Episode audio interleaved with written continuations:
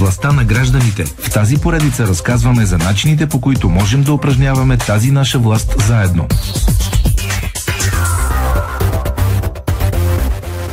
Аз бях жертва на трафик на хора с цел сексуална експлоатация. Беше ми обещан живот, много по-хубав от този досега. Отговор на всички мои нужди. Допуснах жестока грешка. Нека пазим жените и децата си. Ако подозираш ситуация на трафик, подай сигнал на Националната гореща линия за борба с трафика на хора. 0800 20 100. Бъди част от решението, не от проблема. България е на 5-то място в Европа по трафик на хора. Много тъжен, но доказан факт. Още един тъжен факт. Само 1% от жертвите успяват да се спасят. Тази тема у нас е актуална сигурно вече над 30 години, около 30 години. Разговор за жертвите и трафикантите е дълъг и не трябва да спира. И днес ще го продължим. При мен са Моника Николова, регионален мениджър на фондация Кампания А21. Здравейте. Здравейте. И Диана Китова, мениджър на горещата линия за Националната гореща линия за жертви на трафик. Здравейте. Здравейте. Само да кажа, че може да ни гледате, освен да ни слушате, благодаря на Страхил Митев, може да ни гледате в социалните мрежи, профилите на Дарик Радио, както и в нашия канал в YouTube. Имаме и живо излъчване, както обикновено. Никой от нас не може да направи всичко, но всеки от нас може да направи нещо. Точно така ли? Така. Това са думи на Кристин Кейн, застъпник и съосновател на А21. Да, и това е причината, поради която А21 вече 15 години съществува. Проблема е огромен, както и вие казахте, на 30 години. У нас специално тази тема 30 години поне. Да, поне. Да. Поне. Но това е всъщност съвременното робство на 21 век. На 20 и на 21. Да. Тоест ние го пренесохме от предишния век, вместо да се разделим с него. Да започнем от начало обаче. Каква е историята на фондацията? Ами, накратко, тя е международна организация. Точно така, тя е глобална, с офиси в над 19 страни вече. Историята започва така. Кристин Кейн, която е основател на кампания А21, тя е от гръцки происход, разхождайки се на летището преди 15 години в Солун, забелязва плакати на липсващи момичета. Един от плакатите така грабва нейното око, защото момичето е на 15 или 16 години с име София, което е името и на нейната дъщеря. И възрастта също така съвпада. Това провокира питане в нея, какви са тези плакати, какви са тези момичета, които липсват. И така стига до огромната истина за трафика на хора. Това вече 15 години гори в сърцето и да види как това робство ще бъде премахнато. Българския офис от кога функционира тук? 10 години вече. 10 години. Да. И вие празнувате? И ние празнуваме. Празник ли е това всъщност? Ами, труден въпрос. Ще е празник, когато видим наистина статистиките да намалят, да виждаме трафиканти да бъдат осъдени, хората да са информирани за проблема, да реагират, когато видят евентуална заплаха, да говорят, родителите да говорят за децата си, за опасностите, които се крият и в интернет. Просто това е една мащабна... много работа. Много работа. Тогава, може би, ще празнуваме. Диана, да ви питам и вас, как е организирана работата ви в фондацията? Работите на много, така по много направления. Ами да, в фондацията има 3 отдела. Единия се занимава с превенция и разпространение така на информация за трафика на хора. Другия отдел е спасяване, към който е и горещата линия. И третия отдел е възстановяване, когато вече една жертва е спасена, има нужда от много грижа, за да може в един момент да се върне към реалния живот и да е самостоятелен човек и да се справя. На горещата линия... Имаме достатъчно време да обърнем внимание на трите, това исках да кажа. Да. Трите така направления, в които работите. Ами добре, ще започна... Нека да започнем с кампанията "Виждаш ли?". Според мен тя е много силна, така и вече се развива много сериозно. Не знам коя от вас ще говори за нея и после ще стигнем и до линията, защото те са свързани, така или иначе. Нека да започнем с тази информационна кампания "Виждаш ли ме?". Да, кампанията... Много добре, много добър слог, много добро заглавие. Mm-hmm. Това превод, превод на глобалната кампания. Превод е на глобалната кампания, която е Can You See Me. Can You See Me. А, да. Да, виждаш ли ме? Да.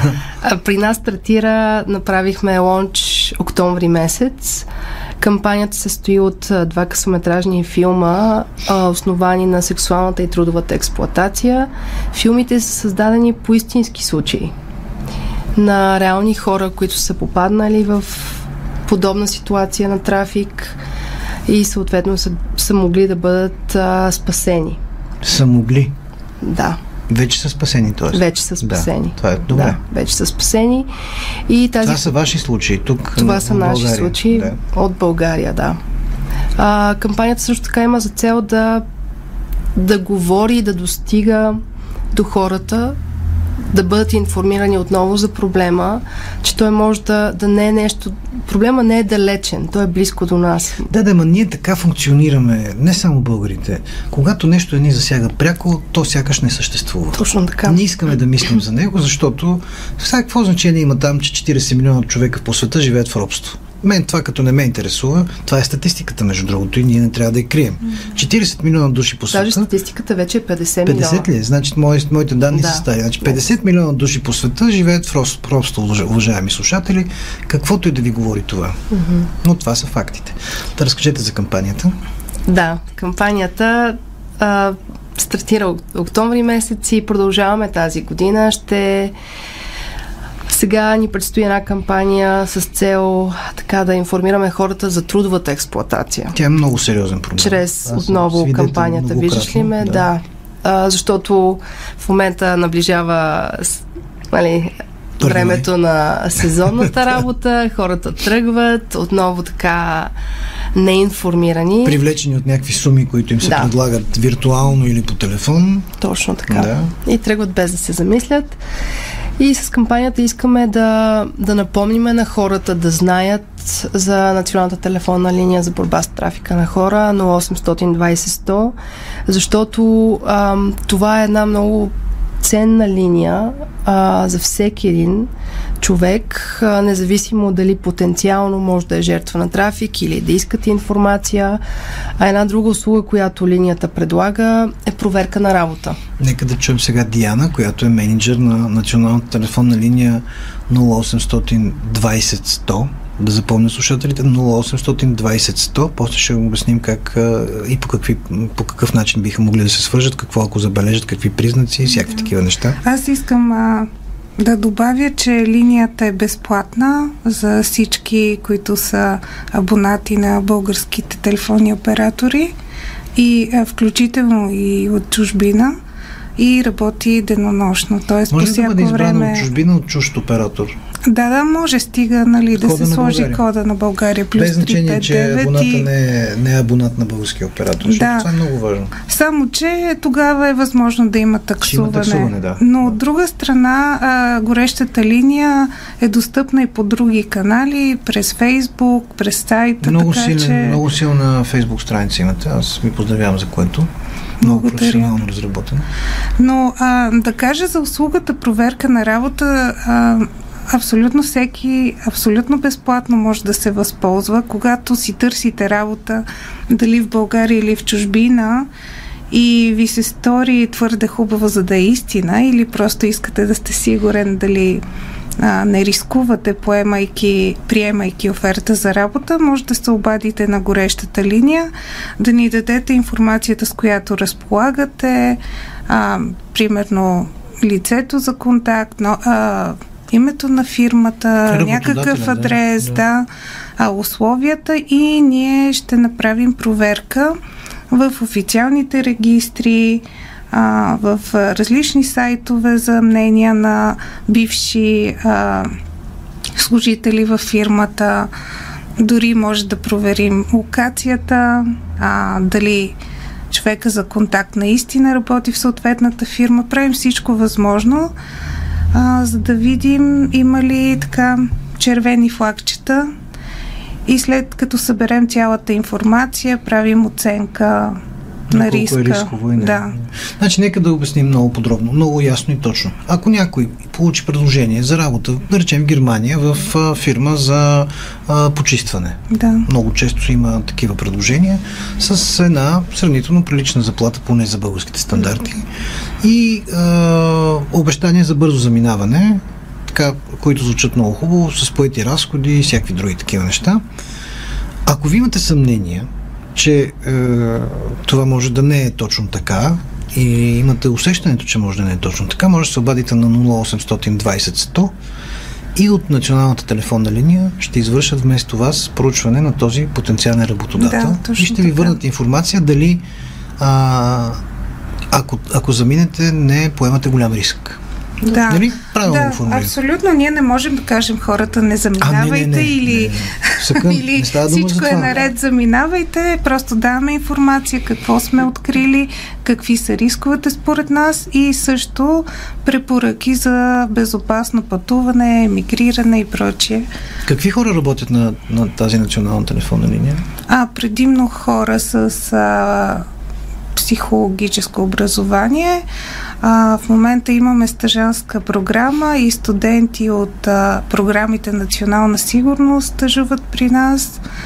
В момента екипа от 8 души, които са много добре обучени, и имаме възможност за превод на 200 езика, което значи, че знаете, покрай войната в Украйна бежанците са много уязвими. Обаждат ли се? Да, обаждат се, въпреки че да, и слава Богу, нямаме толкова сигнали, колкото се опасявахме, че ще има. Също и другите бежанци от Азия и Африка могат да се възползват от нашите услуги. Имате възможност за превод на 200 езика, т.е. имате сътрудници, които това е превод на живо, прави се конферентна връзка с преводач. Страхотно, много добре, много добра услуга. Моника, кои са най-основните сценарии за трафик на хора? Всъщност няма ги маркирахме, но кои са основните? Предложение за работа си остава едно от най-водещите, и лавърбой. Лавърбой, да. Лавърбой все още. Нека да го обясним. Лавърбой. Лавърбой много често един прекрасен мъж заговаря, може и вече по социалните медии. Най-вече там. Най-вече там, по социалните мрежи. Нека да кажем, че той общо взето е с прекрасен профил в социалната мрежа. Дали е прекрасен? Абсолютно. Да, абсолютно. Нека да си припомним, че всъщност трафикантите са едни много добри психолози и те изучават профилите на дадената жертва, тъй като ние имаме навика да си слагаме какво ли не, да информираме света. Информация в социалните мрежи, да. Да, и те правят това проучване и в момента, в който започнат да атакуват, нали, те вече знаят как да атакуват, и в един момент момичето, което е обект на ухажване, точно така, си мисли, че е намерила принца на белия кон. Човека, който я разбира, човека, който знае какво обича тя, знае как да я накара да се чувства специална, и тя е на седмото небе. До този момент е виртуален контакт. До този момент е, да, виртуален контакт. В един момент се срещат. Има офлайн контакт? Да, има офлайн. При срещата в един момент той казва: хайде да заминем в чужбина, ще поработиме малко, ще посъбереме пари, ще си купим апартамент, ще се ожениме, ще живеем един прекрасен живот. Момичето е влюбено, не вижда никакви индикатори или опасности, тръгва, и в момента, в който мине граница или пристигнат в дадената държава, тя е много често физически пребита, и тогава се започва истинския тормоз, когато той започва да я кара да проституира. И тя осъзнава, няма лична карта, не знае къде е, много често не знае езика в дадената държава и не може да няма измъкване. 1% от хората, които са в трафик, някога ще бъдат спасени. Нали, отново се връщам към това, превенцията колко е важна и хората да бъдат информирани, защото жертва, която е в трафик, много по-трудно може да бъде измъкната. Какви хора се обаждат на линията, Диана? Обаждат се най-често като че ли близки на жертви на трафик, защото да речем дъщеря си, някой от семейството изчезва и те се тревожат.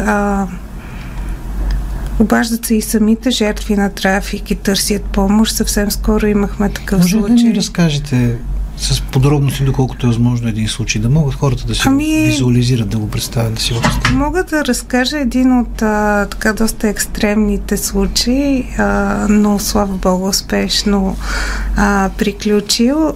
За едно момиче в Германия, жертва на сексуална експлоатация, която беше избягала от трафиканта си, много леко облечена през март месец, без да знае език, без да знае къде точно се намира в Германия, без документи, без телефон, и от случайен гражданин го моли да звъне на някой свой близък в България, който се свързва с нас. Тя да звъне на близък? Да. Той се свързва с нас, ние успяхме да я локализираме, изпратихме властите да я приберат, но тя беше изгонена от мястото, на което се криеше, защото е така в доста окаяно състояние. Нали? В този момент някой, ако види това момиче, би могъл да разпознае признаците, че тя е жертва на трафик, и това е част от кампанията "Виждаш ли ме?", нали? Хората да се научат да забелязват, че човек е в нужда, и да се отзоват, да помогнат. Какво стана с това момиче в крайна сметка? Намерихте? В крайна сметка тя успя да открадне телефон, което не препоръчвам, но в случая става дума за оцеляване, да. И успя отново. Без да ви насърчаваме хора да крадете телефони, но. Да, пак успя да се свържи с нас, и тогава ние непрестанно поддържахме връзка с нея. Тя беше през полицията отново, беше така настанена на безопасно място. Оттам започна нашето усилие да се издадат документи. Министерството на външните работи съдейства в това. Временен паспорт е издаден.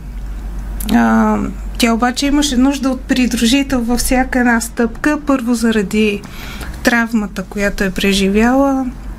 От друга страна, тя не говори езика. И да, тя успя да се върне. Как стана? Да, ние координираме всичко това, макар че в чужбина, благодарение на огромната база данни и партньори, които имаме и в страната. Да, това е смисъл от глобалната организация всъщност. Да.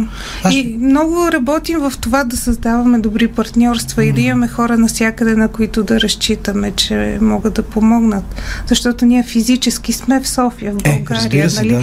Няма как. Да, когато организацията е глобална, когато тя има добри контакти, може да реално да работи в целия свят. Нали така? Да. Какви белези трябва да разпознават, признаци, роднини, приятели на хората, които може да попаднат евентуално в схема за трафик, за да могат евентуално да сигнализират предварително или да ги превентират, или да говорят с тях? Какво е най-често срещаното? Имаме ли такива някакви белези, по които можем да разпознаваме един човек, който е потенциално жертва на трафик? Примерно в случая в Лавърбой, да речем. Ако изведнъж много бързо започне да нахува в личното пространство, започне примерно Лавърбой, принца на белия кон, започне лека по лека да изолира жертвата от близки, приятели, от нейния кръг, това е да я обсебва. Червена лампичка. Да я обсебва, да.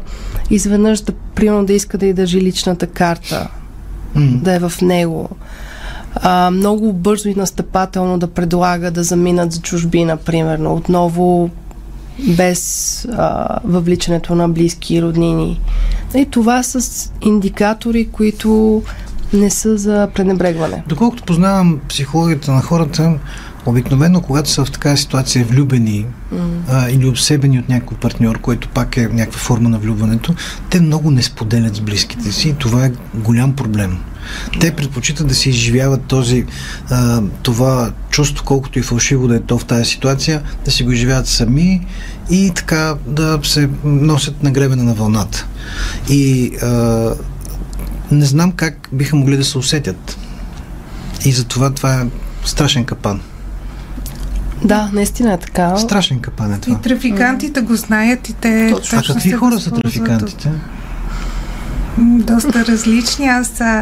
Една от нещата, които правим от горещата линия е да обучаваме професионалисти на първа линия. Да речем полиция, гранична полиция.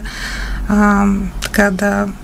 по темите на трафика на хора и така в една моя презентация имам снимки на трафиканти, които са от всякаква раса, всякаква социална среда, и мъже, и жени. Доста разнообразен спектър. Както вече казахме, ужасяващата статистика сочи, че само 1% от жертвите на трафик на хора успяват да се спасят. Това обаче е само първият етап от спасението. След като пострадалият вече физически е безопасност, има оказана медицинска и правна помощ, тогава започва борбата за неговото психологическо оцеляване. Това именно са последващите грижи, за които и вие казахте, които хващат различни дейности, насочени към това човекът да върне увереността си.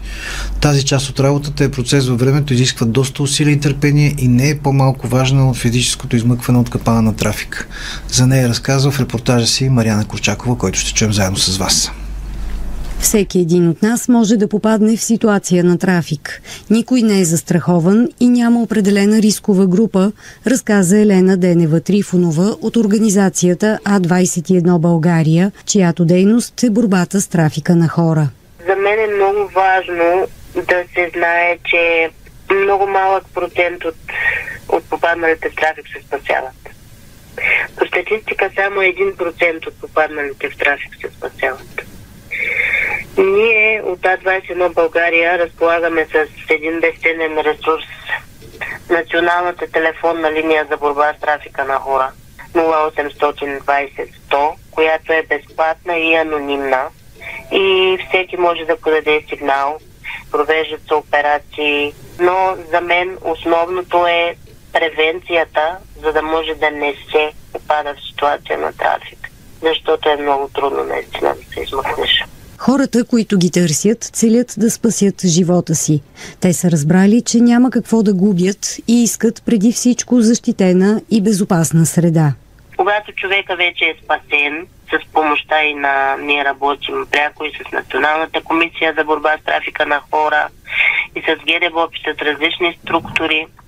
Когато вече е спасен, този човек много често не знае как да се пребори с срама, с вината и тогава започва нашата работа в отдел последващи грижи, да върнем стойността му, да му предоставим не само медицинска и правна помощ, а и психологическа помощ.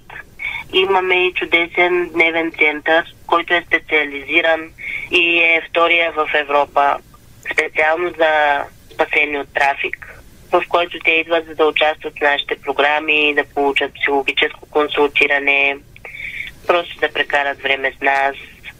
Арт-сесии също имаме, които много им помагат за тяхното възстановяване. Именно последващите стъпки с вече спасените физически хора са основната работа на Елена Денева Трифонова. Запитана кое е най-трудното в нея, тя обясни. Да убедим хората и с помощта на психолози, и с помощта на целия екип, че наистина, както казахте, имат стойност и имат бъдеще.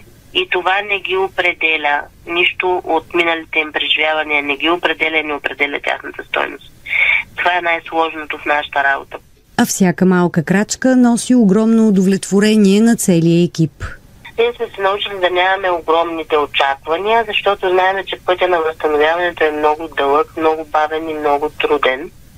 Но когато видим, че някой казва аз съм ценен, ще имам план за живота си, искам да продължа образованието си, искам да започна работа, искам да се науча на нещо, искам, ако може да ми помогнете, да участвам в, да бъда част от курс, който да ми даде допълнителна квалификация. Тя това нещо на нас ни носи голямо удовлетворение, а разбира се, най-голямо удовлетворение ни носи и когато трафикантите биват осъдени, което не се случва много често, но все пак се случва. И имаме един такъв случай, който има 10 годишна присъда, която е, мисля, че това е прецедент в България изобщо. Макар и за съжаление да се случва рядко, все пак от капана на трафика изход има, сподели още Елена Денева и даде пример с една от жените, с които е работила.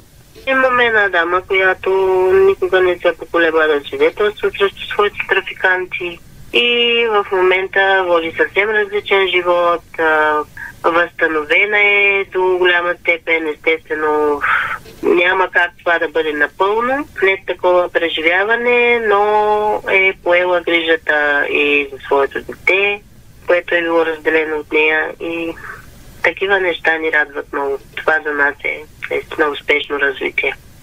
Наред с работата си в организацията А21 България, Елена Денева пише и стихове.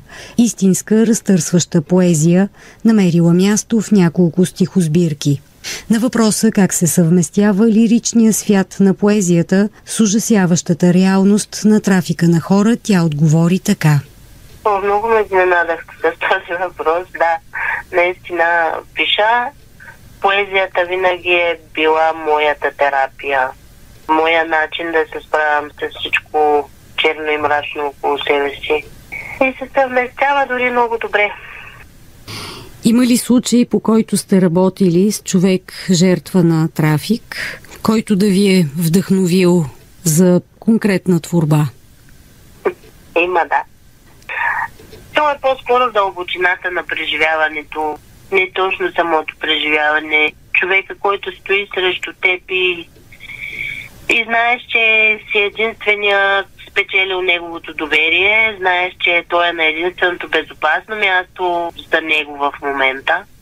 И разговорите, които водиш, нещата, които се споделят, няма как да не ти развълнуват сърцето. Аз съм много щастлива, че не мисля, че някога ще претръпна по отношение на цялата човешка болка, защото трябва да има някой, който да се преживява.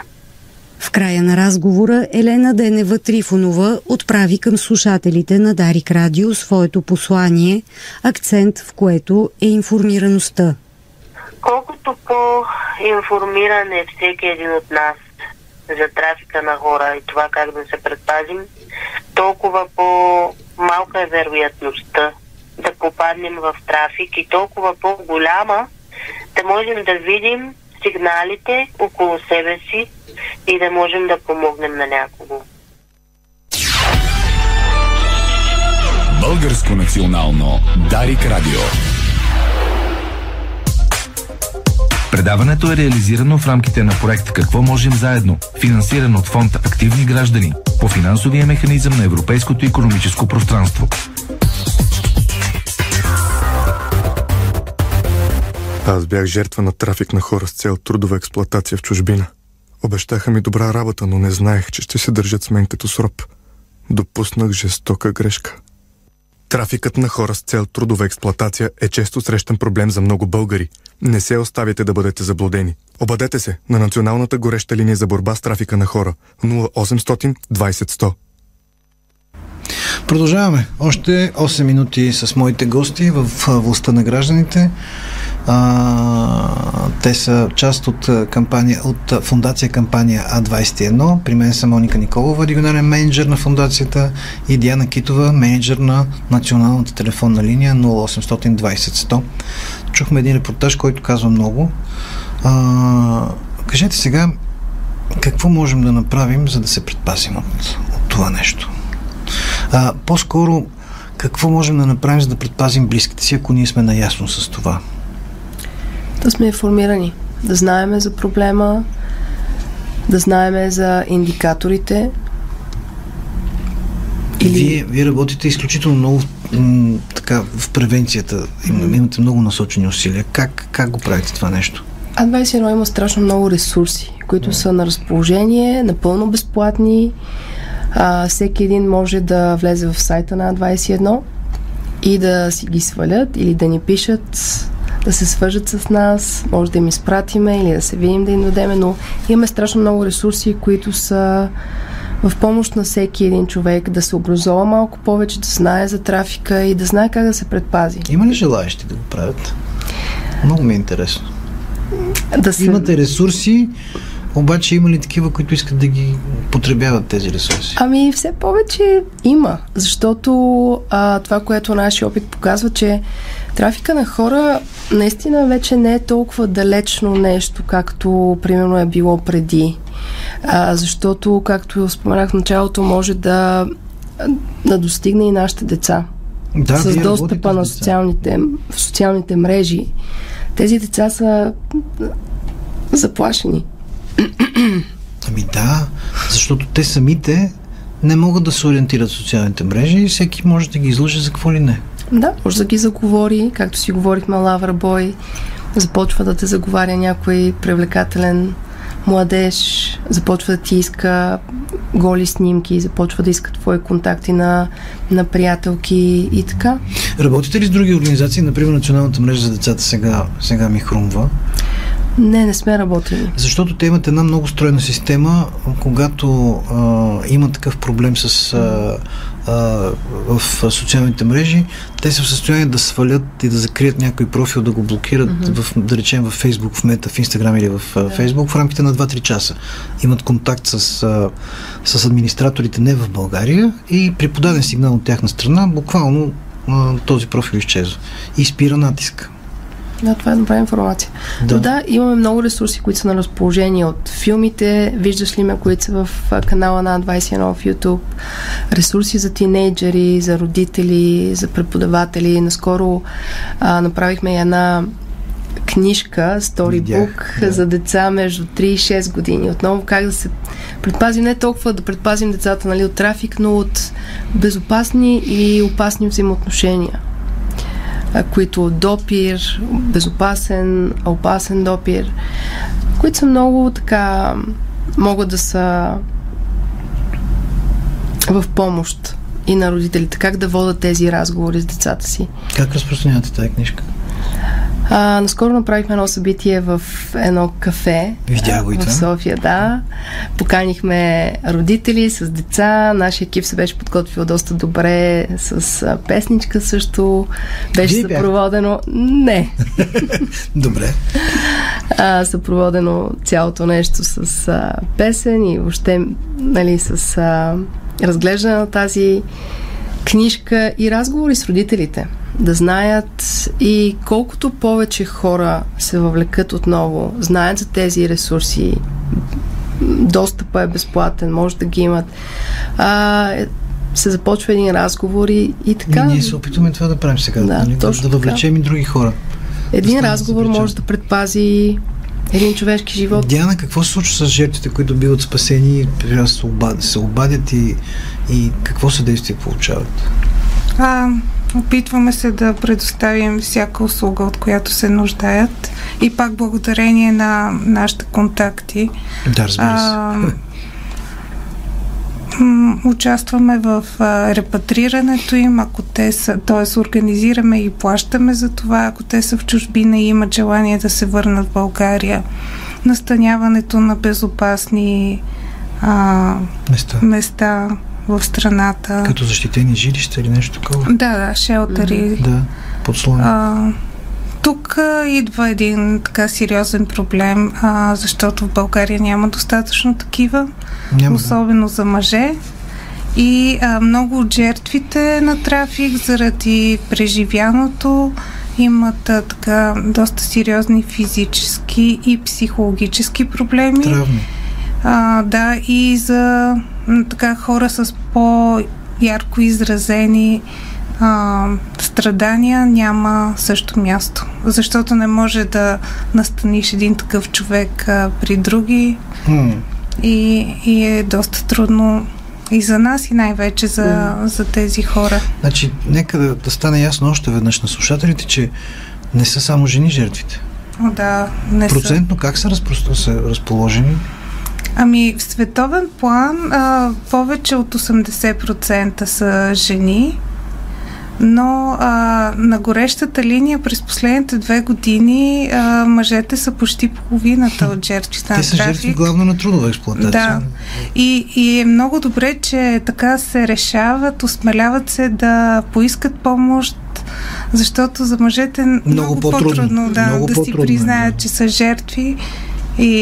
Но да, има много мъже. И финално трябва да приключваме. За съжаление, времето много бързо лети при нас. Как работите с институциите, Националната комисия за борба с трафика на хора, предполагам МВР, предполагам Външно министерство, посолства? Ми партнираме си добре. Работиме много близко с Националната комисия за борба с трафика на хора и съответно всички други институции. Да, мога да кажа, че сме изградили през годините доверие и от двете страни. 10 години не са малко. Да. Ако нямахте доверие, нямаше да работите вече. Да. Така си мисля аз. Партньорството е силно. Партньорството е в основата на изобщо на тази, на всяко едно нещо, но и на тази работа. Това е основите на нашата организация. Да. Важността от партньорство. Ние сами няма как да преборим трафика. Имаме нужда от както гражданите, така и институциите. Ами да, нека да започнем да завършим с това, с което започнахме. Никой от нас не може да направи всичко, но всеки от нас може да направи нещо. Да. Това ми харесва страшно много. Така, много подходящ слоган е за всичко в живота. Да, абсолютно. Това са думи на Кристин Кейн. Нека така пак да кажем, един от основателите на А21. Както разбрахме, тя е половин гъркиня. Нали така? Да. И нещо такова имаше, гръцки корени. Точно така, да. Добре, много ви благодаря. Да повторим още веднъж номера на горещата национална телефонна линия 0820 100. Ако имате съмнение, че може да сте потенциална жертва на трафик или вече, за съжаление, сте изпаднали в такава ситуация или сте близък на някой, който е изпаднал в такава ситуация, може да звънете там. 24 часа работи, предполагам. Там ще ви посрещнат и ще се опитат да ви помогнат и със сигурност ще успеят. Моника Николова, регионален менеджер на фондация Кампания А21, и Диана Китова, менеджер на Националната телефонна линия, на финала на Кой говори днес. Димитър Иданов беше тон режисьор и ще продължи да бъде. Никола Братанов ще ви прочете новините след 4 минути в ефира на Дарик в 12. Аз съм Георги Донков. Ще се чуем отново утре по същото време на същото място. Благодаря ви.